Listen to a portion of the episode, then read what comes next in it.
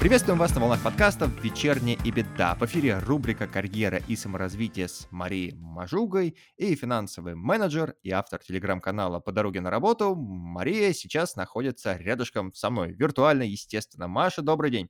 Рома, привет, ребята, всем привет.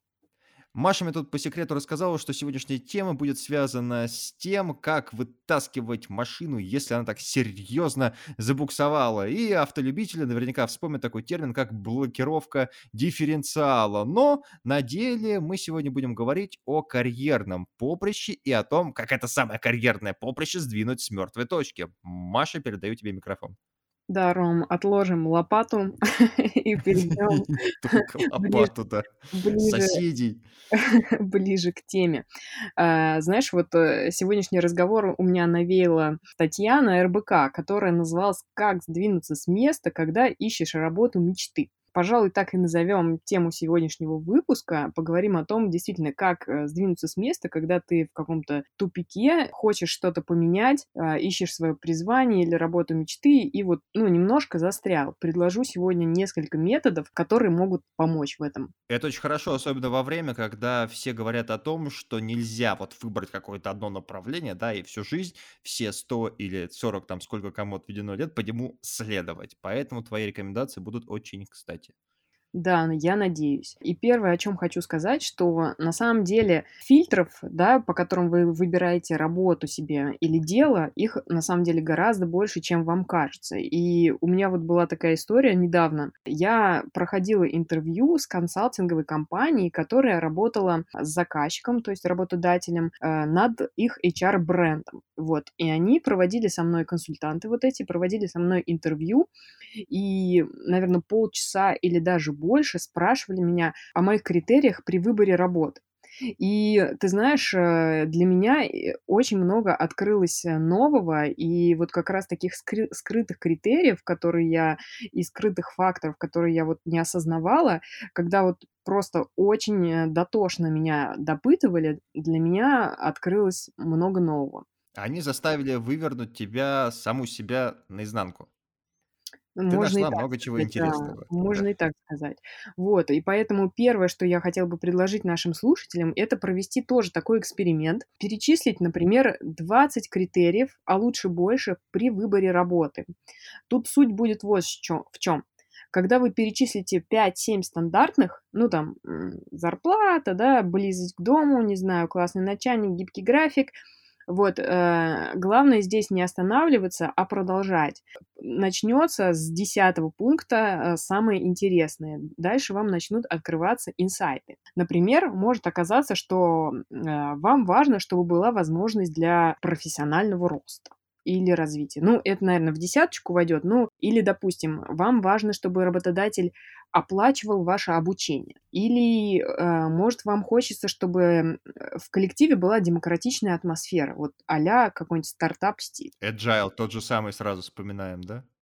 Да. А может, наоборот, вам хочется работать в офисе класса А в Москва-Сити. Или, наоборот, в коворкинге. Слушай, получается интересная достаточно картинка, то, что ты, перечислив эти 10 пунктов, довольно присытился, и сейчас думаешь, а чем бы, вернее, что бы тебе еще съесть на десерт, какие бы соки выжить из этой рабочей площадки. Забавно. Да, Ром, вот критерии, которые последуют после десятого пункта, они откроют новые перспективы и натолкнут вас на новые мысли. И, соответственно, откроют вам какие-то новые направления и могут стать даже вот ориентирами. А то, что я сейчас перечислила, да, вот э, последние пункты, они, конечно же, не первыми приходят в голову, и, конечно, вы их, э, на них не, не всегда обращаете внимание, когда смотрите описание какой-либо вакансии. Но именно они будут вот своеобразной подсказочкой такой и ориентиром для тех, тех, кто вот э, застрял, завис, а, не может сдвинуться. Таким образом, чем больше хотелок вы предъявите к перспективной вакансии, тем для вас это будет лучше. Что у нас под номером два? Да, Ром, совершенно верно. А под номером два вопрос. Как думаешь, какой, какой самый главный риск в выборе, чего бы то ни было? Я думаю, максимальный риск – это облажаться. Да, точно, все боятся свернуть не туда, ошибиться и так далее. Но в поиске работы я бы сказала, что самый главный риск- это задержаться на месте. И вот почему. Во-первых, э, выбор и поиск- это очень трудозатратно и изматывает, если честно. Смотришь все эти вакансии, отбираешь, там что-то тебе и в одной не нравится, и второй, и нет ничего идеального. И да, ходишь и по собеседованиям, и какие-то левые люди, и еще дурацкие тесты. И, ну, короче, это, э, сжирает время, энергию, а, даже влияет на самооценку и, ну, в общем, не луч не лучший вариант. Ну, знаешь, как это бывает, э, вопрос HR в духе: "Как вы думаете, насколько изменилось бы наше мнение по отношению к вам, если бы вы пришли в носках разного цвета?" И и этот вопрос будет основополагающим при раздаче вакансии. С таким вопросом не сталкивалась, но, знаешь, вопрос, как который звучит как: "Почему вы выбрали именно нашу компанию?" Это, конечно, очень смешно, да. Если честно, я вот сходила на 10 собеседований, и мне вообще всё равно, но сейчас я вам буду что-то лепить. Ну да, обычно после такого вопроса гремит, э, звук выстрела. Это в самых нетерпеливых случаях. Э, переходим дальше, пока не наплели лишнего, да. Да, так вот, а, я думаю, что уберечь от страха сделать неправильный выбор может вот подход такой предпринимательский или, опять же, стартаперский, который заключается в том, что вы, э, себя настраиваете, что вы, тестируете гипотезы и пробуете разные варианты. То есть не будете относиться к, а, своему выбору как вот это раз и навсегда мое решение, и всё, я я там и останусь, да, а, а, будете это воспринимать, как будто вы тестируете гипотезы, прорабатываете направления, и это всё вас, а, рано или поздно приведет в нужное место и на ту самую работу мечты, дело всей жизни, и как угодно это называйте. Второй пункт, я бы сказала, звучит как: дайте себе право на ошибку, на поиск и На выбор, в конце концов. На выбор, в конце концов, да. Так и подытожим, так и запишем. Но ты знаешь, просто в современности, когда люди вешают, прям вот сразу вешают на себя то же самое бремя ипотеки, когда у них есть работа, которая им не нравится, она приносит хоть какой-то доход, они к этому очень сильно привязываются. Знаешь, это как вот этот дамоклов меч над ними всё время давлеет, и они думают: "О, я сейчас уйду отсюда, и всё, ипотека меня окончательно накроет, потому что денег-то не будет, а вдруг не получится?" В таком ключе. Да, разные бывают ситуации. И предлагаю уже переходить к третьему завершающему пункту. И, третья рекомендация, как еще можно сдвинуться с места- это пойти от обратного.